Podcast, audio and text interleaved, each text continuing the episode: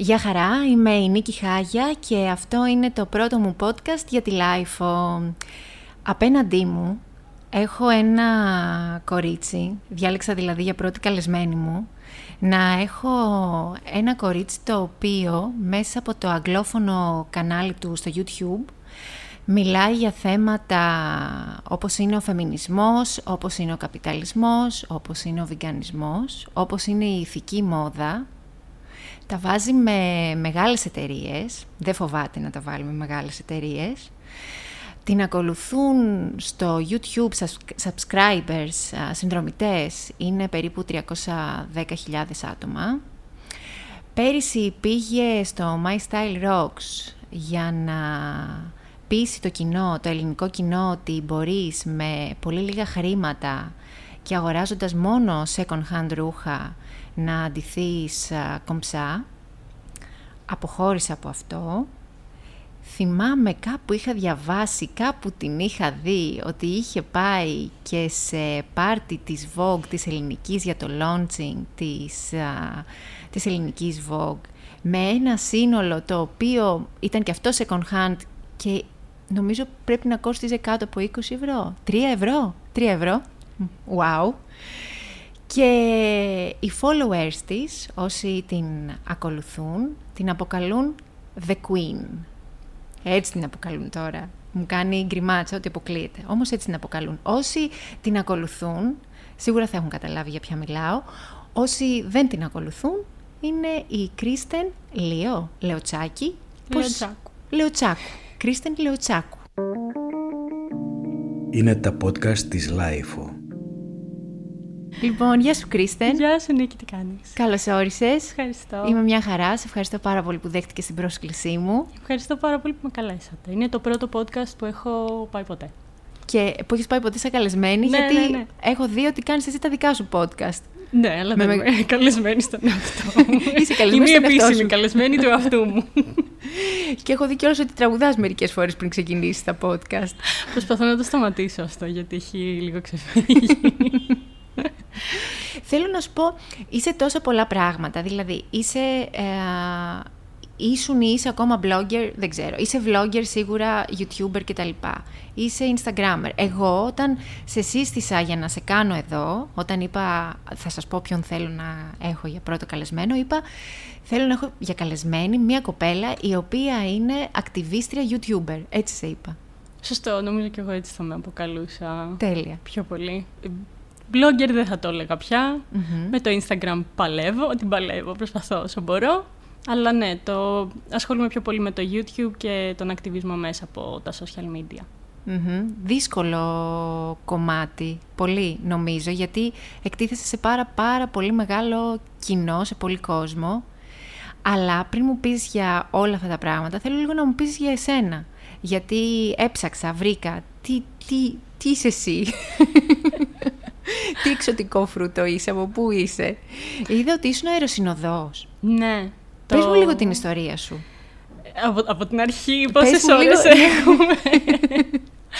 ε, ναι, ήμουν αεροσυνοδός το 2013 στην Emirates. Μμμ. Ε, κράτησα ούτε ένα χρόνο, δεν άντεξα σε αυτή τη δουλειά, γιατί ήταν αρκετά δύσκολη από άποψη. Τα ωράρια είναι τρελά, πρέπει να ξυπνήσεις στις 3 η ώρα το πρωί και να δουλεύεις για τις επόμενες 20 ώρες. Ε, ήταν μια, είχε ενδιαφέρον σαν εμπειρία να βλέπεις όλο τον κόσμο. Είναι μια fast food εκδοχή του ταξιδιού. Ε, αλλά ναι. τι, ήταν, τι ήταν αυτό που σου είπε, που σου έκανε το κλικ μέσα σου και είπε ότι οκ, θα την αφήσω αυτή τη δουλειά, που είναι, είναι δύσκολη, αλλά σε πολλούς ακούγεται ιδηλιακή. Ναι, Ξέρεις, σίγουρα. πολύ ωραία δουλειά, να ταξιδεύεις και όλα αυτά, να γνωρίζεις κόσμο κτλ. Τι ήταν αυτό που έκανε κλικ μέσα σου και είπες «Μ, enough is enough, τώρα θα κάνω κάτι άλλο. Η αλήθεια είναι ότι δεν πήγα ποτέ σε αυτή τη δουλειά γιατί ήταν όνειρό μου να γίνω αεροσυνοδός. Αν και είναι πάρα πολύ γκλαμουρά τη δουλειά να πω, δεν ήταν κάτι που με ενδιαφέρε εμένα. Ήταν καθαρά για οικονομικούς λόγους που, που πήγα, γιατί ήταν μια ευκαιρία για μένα να να δουλέψω, να εργαστώ και να πληρωθώ έναν λίγο πιο έντιμο βίο από, αυτόν, από τους μισθούς που πλήρωνε, ειδικά τότε στην Ελλάδα. Όχι ότι τώρα έχουν βελτιωθεί πάρα πολύ. Ναι. ε, οπότε πήγα με το σκεπτικό να βάλω όσα λεφτά μπορούσα στην άκρη και όταν έφτασα ένα συγκεκριμένο ποσό και ψυχολογικά, σωματικά δεν άντεχα άλλο, είπα «ΟΚ, ωραία εμπειρία ήταν, αλλά δεν χρειάζεται, δεν υπάρχει λόγος να κάτσω παραπάνω, θα χρησιμοποιήσω αυτά τα χρήματα που έχω βγάλει και ίσως θα τα επενδύσω σε μένα. Ίσως, δηλαδή τον πρώτο χρόνο που έφυγα από την Emirates, δούλευα πάλι πίσω, είχα επιστρέψει στην Ελλάδα, δούλευα εδώ πέρα σε έναν οικό, οικό νηφικών και έκανα τα social media εκεί μαζί με πάρα πολλές άλλες δουλειές. Ε, συνειδητοποίησα ότι απλώς δεν μπορώ να δουλεύω για άλλους ανθρώπους. Και εκεί Πολύ ήταν... ωραία συνειδητοποίηση. ναι, ότι απλώς προτιμώ το θάνατο. Ε, κάπως έτσι. Και έτσι ξεκίνησα να δουλεύω παραπάνω το YouTube. Πριν από αυτό είχα fashion blog που δεν ασχολούμουν ούτε με βιγκανισμό, ούτε με ηθική μόδα, ούτε με τίποτα. Ήταν απλώς μόδα και fast fashion. Δεν γνώριζα τίποτα. Αυτό τώρα πριν πόσα χρόνια; Αυτό το, το fashion blog το είχα ξεκινήσει το 2009, με το που τελείωσα ε, το Λύκειο. Και το δούλευα Ε, μετά έκανα διάλειμμα όταν πήγα στην Emirates και όταν γύρισα από την Emirates τότε είχα ήδη γίνει vegan και είχα ανακαλύψει μετά και την ηθική μόδα. Άρα και... πρώτα έγινες vegan και μετά... Πρώτα vegan, ναι. Νομίζω από εκεί πέρα ξεκινάνε πολλά. Ναι. Δηλαδή όταν ξεκινάει κάποιος ε, με το να αναρωτιέται και να προσέχει το τι τροφή βάζει μέσα του, τότε σιγά σιγά είναι σαν μια λυσίδα. Ε; Αρχίζεις ναι. και, και βλέπεις και τα άλλα πράγματα. Εννοείται, γιατί είναι κάτι που κάνεις τρεις φορές, τουλάχιστον τρεις φορές την ημέρα, δεν ξέρω για σένα, ίσως και παραπάνω. παραπάνω. ε, οπότε είναι μια συνειδητή ε, απόφαση που κάνεις τρεις φορές την ημέρα και νομίζω αυτό σε οθεί να κοιτάς τα πράγματα που καταναλώνεις με διαφορετικό τρόπο. Και ίσως μετά να μην κοιτάς μόνο το φαγητό, να κοιτάς και τα ρούχα που καταναλώνεις και τα πράγματα γενικότερα. Και τι ήταν αυτό που σε έκανε, γιατί ως fashion blogger, όπως είπες και εσύ, fast fashion, ασχολιώσουν με όλα αυτά τα πράγματα, τα οποία ασχολούνται οι περισσότεροι fashion bloggers. Τι ήταν αυτό που είδες κάτι, άκουσες κάτι, διάβασες κάτι, το οποίο σε έκανε να πεις ένα όχι στον καταναλωτισμό, τουλάχιστον όσο αφορά στο κομμάτι της μόδας και να αρχίσεις να το επικοινωνείς αυτό. Ε, η αδερφή μου μου έστειλε ένα βίντεο, ένα ντοκιμαντέρ, ε, λέγεται Sweatshop, είναι σειρά ντοκιμαντέρ με τέσσερις fashion bloggers της Σουηδίας, άμα θυμάμαι καλά, οι οποίες ε, τη στείλανε στο Μπαγκλαντές ε, για να δουλέψουν σαν... Ε, Εργάτριες σε εργοστάσιο. Σε εργοστάσιο παραγωγής Και από το πρώτο επεισόδιο οι κοπέλες έχουν καταρρεύσει όλες. Δηλαδή βλέπεις την οπτική γωνία ενός ανθρώπου που έχει μεγαλώσει στο δυτικό πολιτισμό και την εμπειρία που έχει αυτός κάνοντας μία δουλειά την οποία εμείς στο δυτικό πολιτισμό δεν, δεν είναι κάτι που βιώνουμε. Ε, και λίγο σηκώνεται αυτή η κουρτίνα πίσω από τους ανθρώπους που κατασκευάζουν τα ρούχα μας και το πόσο άθλιες είναι οι συνθήκες εργασίας για αυτούς. Και είδα αυτό το ντοκιμαντέρ και έκλαιγα μαζί με τις κοπέλες κάθε φορά που κλαίγανε κι αυτές. Ε, δείξανε αρκετά κλιπς και από τη Ράνα Πλάζα που είχε, ήταν ένα εργοστάσιο που κατέρευσε το 2014. Πέθαναν πάνω από χίλιοι άνθρωποι που δούλευαν για να παράγουν τα ρούχα μας. Ε, και όλα αυτά τα πράγματα δεν τα ήξερα μέχρι τότε. Δεν είχα την παραμικρή ιδέα όμως. Δεν είναι περίεργο που ζούμε σε έναν κόσμο που η πληροφορία κινείται και δηλαδή απλά κάνεις ένα search και, και είναι μπροστά σου τα πάντα και παρόλα αυτά δεν την ξέρουμε. Είναι, είναι, είναι ακραίο. Βέβαια νομίζω τότε δεν ήταν τόσο πολύ δεν, γενικότερα νομίζω ότι είχαμε εκτεθεί σε πάρα πολλά πράγματα το 2014. Ήμασταν ακόμα ρομαντικοί. Νομίζω ναι, έχουμε λίγο τα τελευταία τρία-τέσσερα χρόνια έχει αρχίσει η ανθρωπότητα λίγο να ξυπνάει και να συνειδητοποιεί ότι υπάρχουν πάρα πολλά πράγματα που δεν ξέρουμε για το πώς δουλεύει ο κόσμος γύρω, γύρω μας. Mm. Και είναι, ναι. Όντως.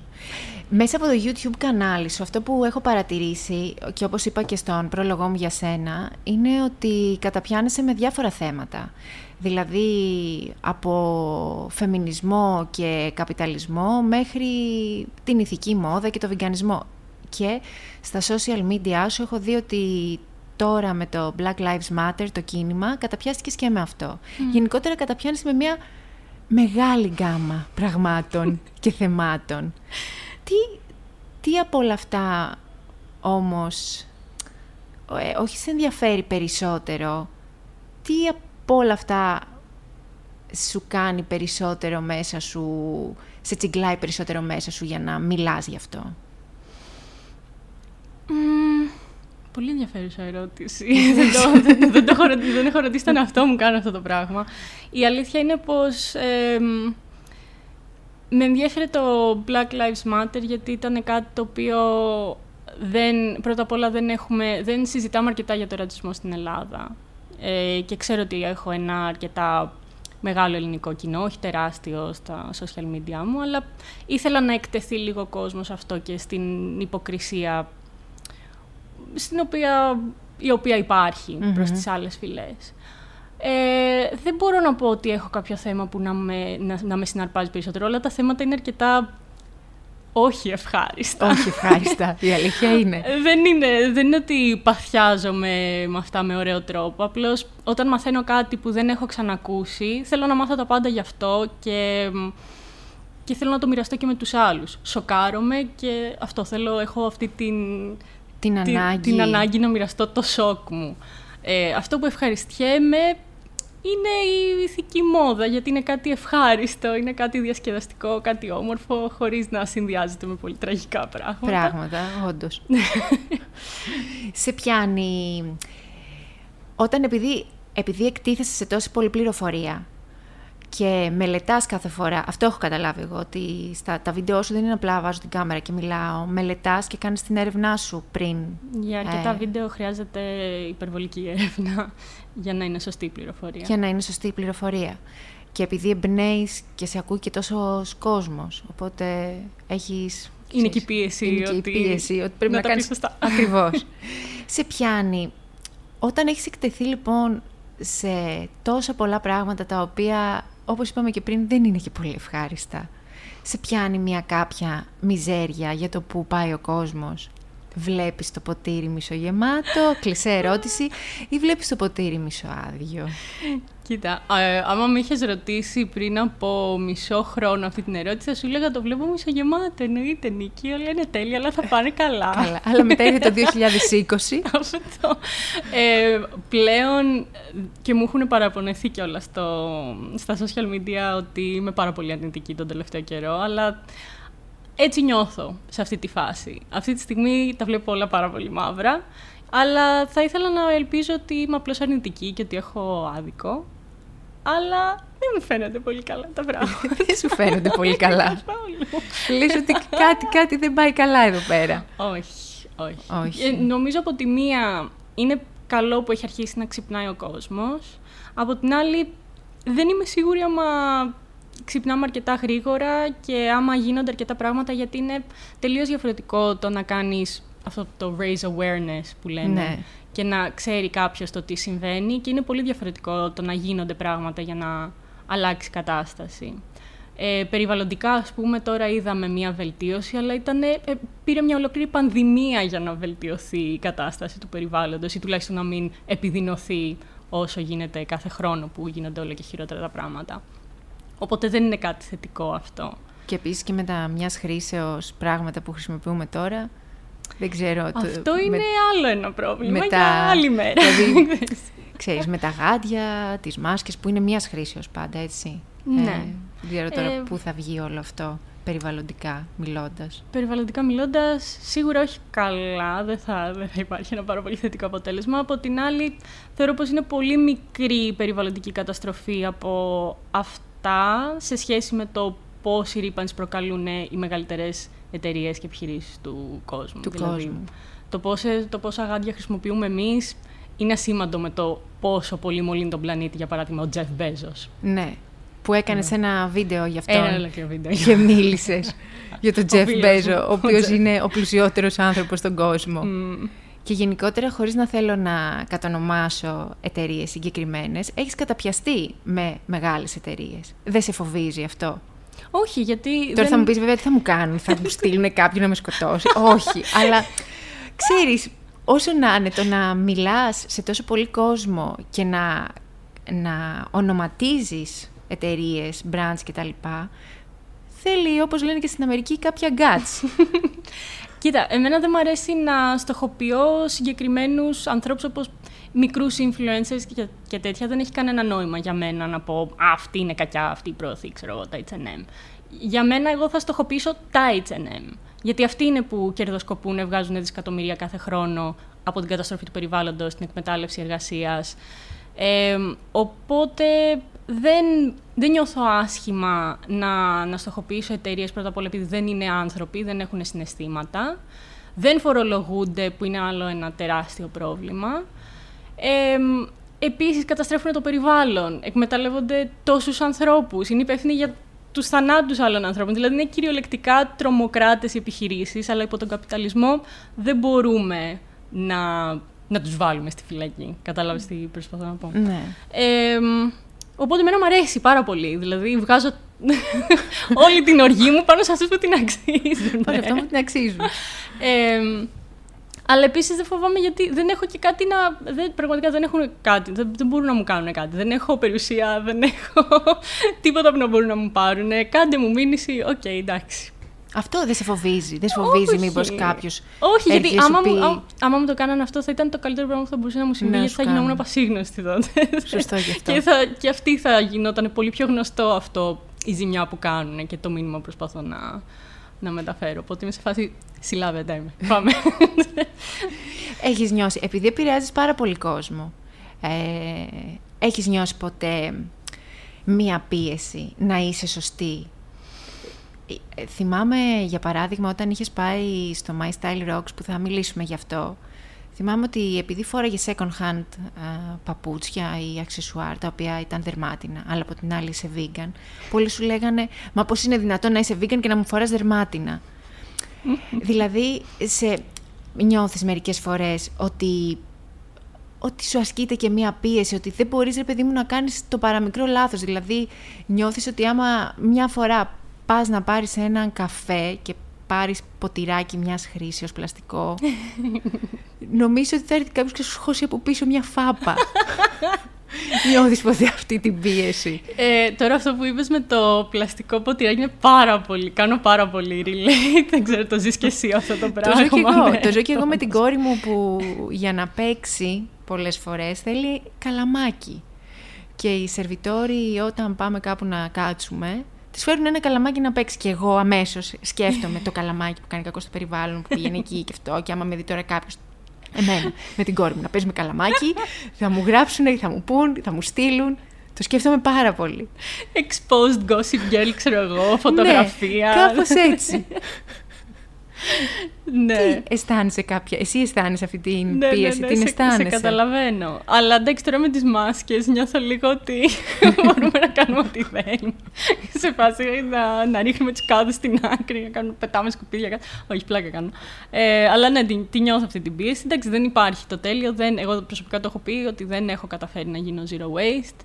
Ε, για πάρα πολλούς λόγους. Ε, προσπαθώ εννοείται όσο μπορώ να μην χρησιμοποιώ πλαστικό, αλλά εντάξει, δεν θα, δεν θα πεθάνω. Δεν θα, δεν, το να χρησιμοποιήσω ένα πλαστικό ποτήρι μια φορά επειδή το έχω ανάγκη μέσα στη ζέστη της Αθήνας και να, για να μην πάθω αφυδάτωση, ας πούμε, τι να κάνουμε. Τι να κάνουμε. Δεν, δεν γίνεται κανένας να είναι τέλειος. Το ξέρω ότι αυτό είναι μια δικαιολογία που χρησιμοποιούν πολλοί για να συνεχίσουν να κάνουν ε, ό,τι, λα- ό,τι θεωρείται λάθος. Αλλά νομίζω ότι πρέπει να βάζουμε και κάποια.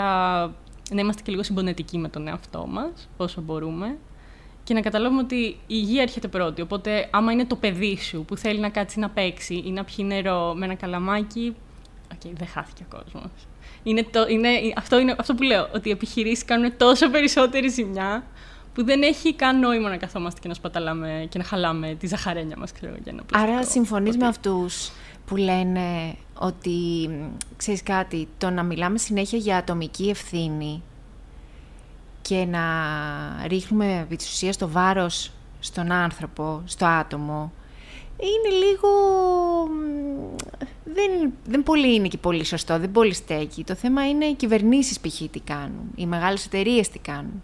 Γιατί, οκ, ναι, ε, θα προσπαθήσω να να μην χαλάω πολύ νερό, θα προσπαθήσω να μην χαλάω πολύ πλαστικό, θα προσπαθήσω να, να μην τρώω να μην κρέας, τρώω να κρέας, ψωνίζω να μόνο ψωνίζω σε second hand. Θα τα προσπαθήσω όλα αυτά. Κάποια στιγμή έρχεσαι και τρελαίνεσαι λίγο. Λες, τι άλλο θα κάνω ο άνθρωπος δηλαδή. και μετά βλέπεις ξέρεις, να μην μειώνονται. Αυτά που λέει και η Γκρέτα, ξέρεις, οι άνθρωποι, οι κυβερνήσεις και όλα αυτά που έχουν πει ότι θα μειώσουμε τους ρύπους και τέτοια, να μην μειώνονται, να μην γίνεται τίποτα. Αυτό. Νομίζω πως είναι μισό-μισό. Δηλαδή δεν γίνεται να περιμένουμε να αλλάξει όλος ο κόσμος γύρω μας χωρίς εμείς να κάνουμε καμία προσπάθεια να αλλάξουμε τον εαυτό μας. Αλλά και ταυτόχρονα η μεγαλύτερη ζημιά γίνεται από τους πιο ισχυρούς και η μεγαλύτερη πίεση πρέπει να είναι σαφώς και προς αυτούς. Να την κατευθύνουμε. Τα social media τα μισείς ή τα αγαπάς; Δεν είμαι σίγουρη ακόμα. Όχι, νομίζω πως είναι κάτι πάρα πολύ θετικό. Δηλαδή, είναι ένα εργαλείο, εξαρτάται πώς το χρησιμοποιείς και άμα το χρησιμοποιείς για να ενημερώνεσαι, να συνδέεσαι με άλλους ανθρώπους που έχουν τις ίδιες ιδέες με σένα ή να, για να εξαπλώνεις ιδέες, νομίζω είναι κάτι πολύ θετικό. Ε, άμα το χρησιμοποιείς για να ζαυλακώνεσαι, και αυτό μπορεί να χρειάζεται να ζαυλακωθείς. Εγώ μερικές φορές απλώς χρειάζεται να δω κάτι που δεν θα μου προσφέρει τίποτα, απλώς για να αδειάσω ο κεφαλός μου. Mm-hmm.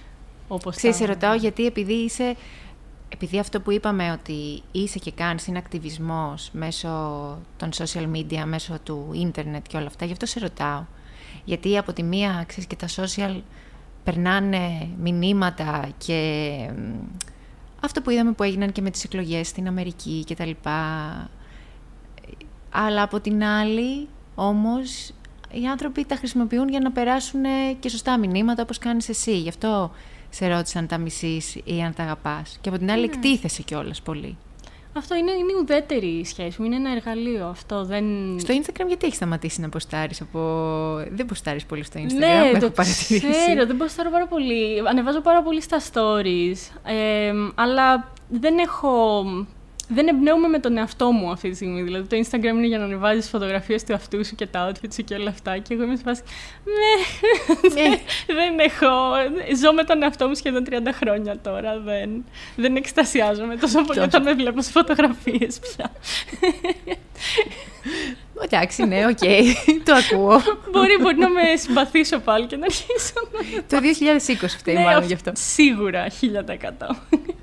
Είχες πάει, όπως είπα και πριν, είχες πάει στο My Style ε, Rocks. Mm. Τι σκεφτόσουν και πήγες στο My Style Rocks; Πες μου λίγο, γιατί, ok, okay, σε ξέρω, και, σε ξέρω λίγο καιρό, σε ξέρω και πριν το My Style Rocks, γιατί δεν κάνεις ακτιβισμό μόνο μέσω ενός υπολογιστή, κάνεις και πραγματικό ακτιβισμό για να, προλάβω, για να προλάβω και αυτούς που λένε εντάξει οι ακτιβιστές του καναπέ. Δεν είσαι ακτιβίστρια του καναπέ, πηγαίνεις και σε, ήσουν και σε ομάδες, είσαι και σε ομάδα ίσως, πηγαίνεις και όντως διαδηλώνεις ε, για πράγματα. Οπότε όταν σε είδα ότι πήγες στο My Style Είπα αυτό το κορίτσι τι σκέφτεται, γιατί το κάνει αυτό; Αλλά για πες μου λίγο, τι σκεφτόσουν; Λοιπόν, ε, πολύ πολύ καλή ερώτηση, γιατί ούτε εγώ ξέρω τι σκεφτόμουν όταν είπαν αυτό το πράγμα.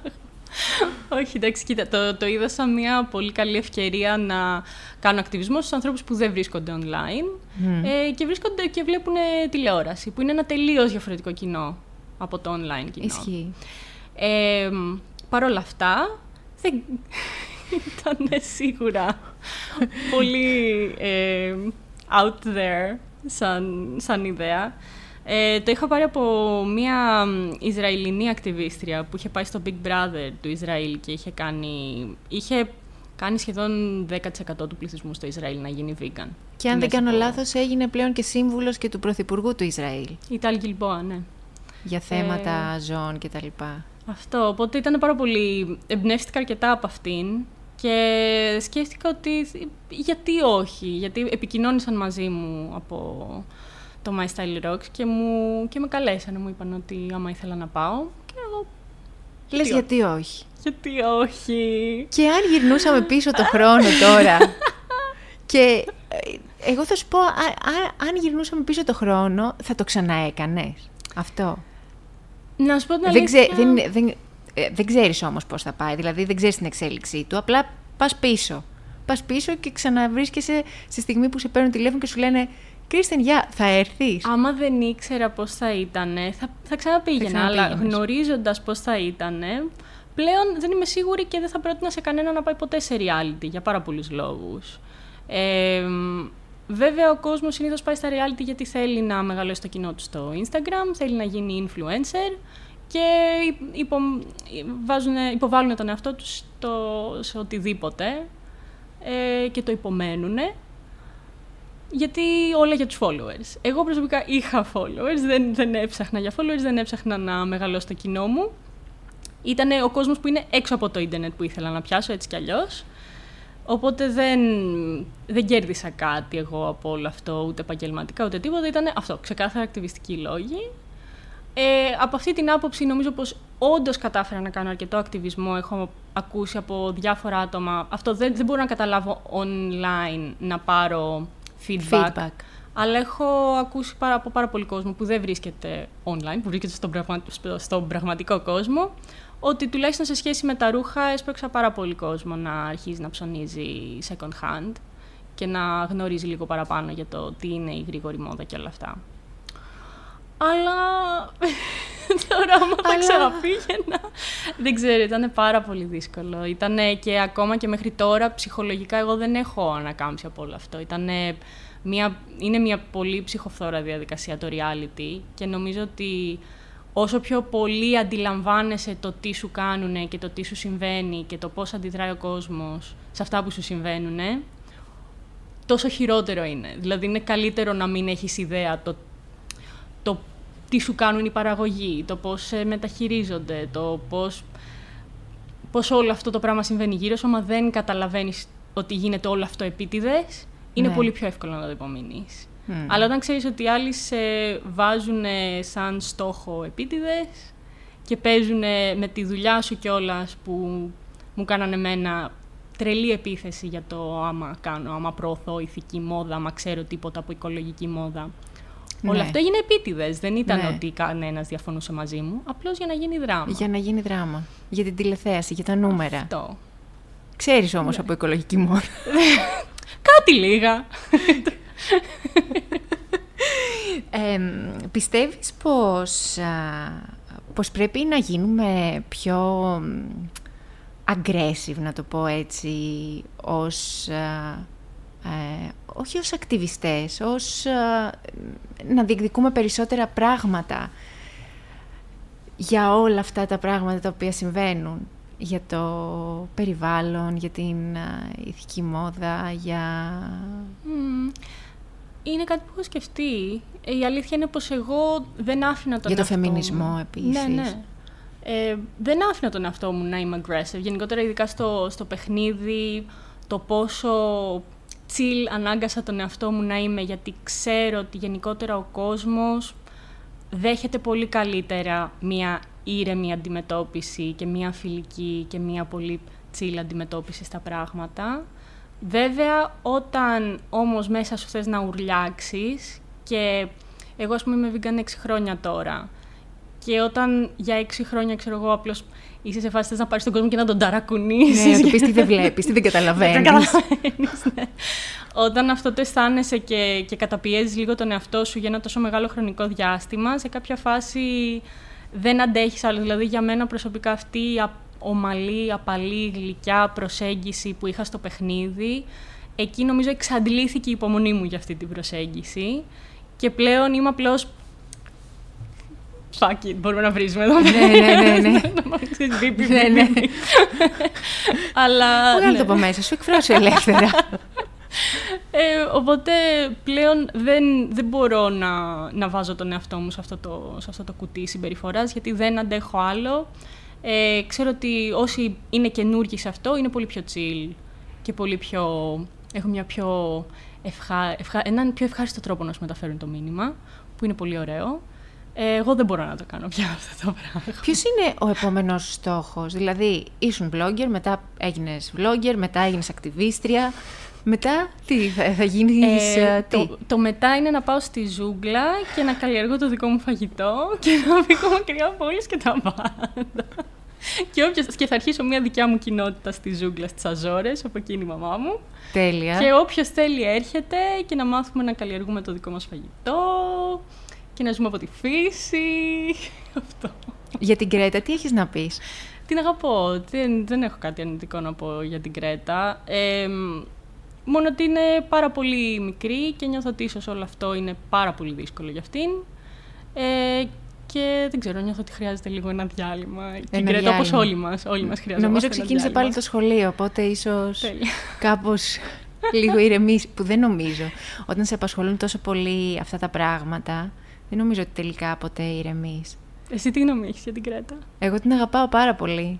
Εγώ όταν ήμουν έγκυος, στην κόρη μου έλεγα ότι θέλω να πάρει την ομορφιά της Billie Eilish, Eilish, Billie Eilish και τη δυναμικότητα της Γκρέτα.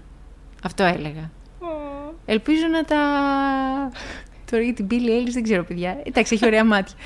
Αλλά ναι, ελπίζω να την αγαπάω πάρα πολύ την Κρέτα. Και ξέρεις, με πιάνει λίγο και το μητρικό εμένα. Τύπου είναι κοριτσάκι και, όλοι το βρίζουν. το καημένο.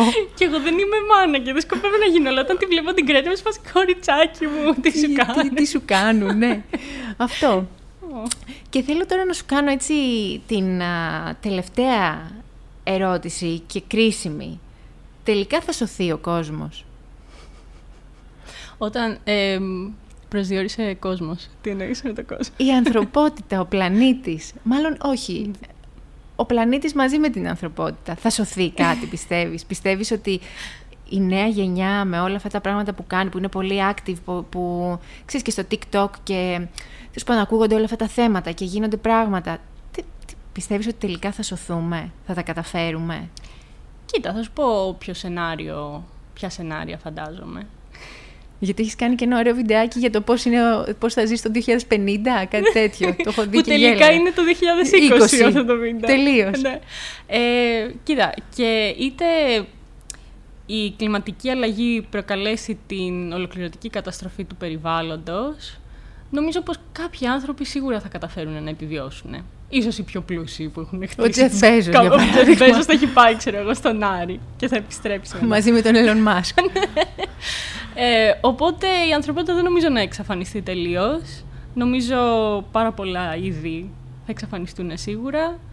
Ε, η ολόκληρη η αλυσίδα της ζωής είναι υποκατάρρευση ήδη και δεν ξέρω αν μπορούμε να το σταματήσουμε πλέον σε αυτή τη φάση. Αλλά ο πλανήτη θα συνεχίσει να υπάρχει. Η ζωή θα. Όπως είπαν και σε μια από τις αγαπημένες μου ταινίες, στο Jurassic Park, Life finds a way. Έτσι. ε, οπότε, μακροχρόνια, ναι, σίγουρα. Ε, τώρα εμείς νομίζω η δικιά μας γενιά δεν νομίζω ότι θα δούμε καλύτερες μέρες από αυτές που είδαμε. Πολύ ωραία ακούγονται όλα αυτά. Και αν κάποιος προσγειωνόταν αυτή τη στιγμή ε, στον ε, πλανήτη σου και ήταν γείτονά σου. Και ερχόταν και σου έλεγε, λοιπόν, Κρίστεν, σε είδα, σε άκουσα όλα αυτά που είπες και τα λοιπά και θέλω από κάπου να ξεκινήσω για να γίνω καλύτερο, να νιώσω καλύτερος άνθρωπος, να γίνω καλύτερος άνθρωπος και να συνεισφέρω σε ένα καλύτερο μέλλον. Δεν ξέρω όμως από πού. Τι θα του έλεγες, από πού να ξεκινήσει; Από το πιάτο σου. Δηλαδή, δες το τι βάζεις στο πιάτο σου, όσο λιγότερα ζώα και γαλακτοκομικά και ζωικά προϊόντα είναι στο πιάτο σου, τόσο το καλύτερο. Άμα μπορείς να, να είναι και καθόλου, ακόμα καλύτερο, είναι το πιο ιδανικό. Γενικότερα η βιομηχανία του κρέατος είναι η πιο μολυσματική βιομηχανία που υπάρχει και η νούμερο ένα βιομηχανία που συνεισφέρει στην κλιματική αλλαγή, οπότε ξεκινά από εκεί. Ή λίγο, λίγο κόφτα ή όλα μαχαίρι. Εξαρτάται το τι προσωπικότητα έχεις για μένα, με δουλεύει το όλο μαχαίρι. Τέλεια. Σε ευχαριστώ πάρα πολύ που ήσουν μαζί μου. Και εγώ ευχαριστώ πάρα πολύ. Και ελπίζω να σε πετύχω σε κάποια δράση εκεί έξω ή μέσα στον υπολογιστή. Ευχαριστώ πάρα πολύ. Γεια χαρά. Είναι τα podcast της Lifeo.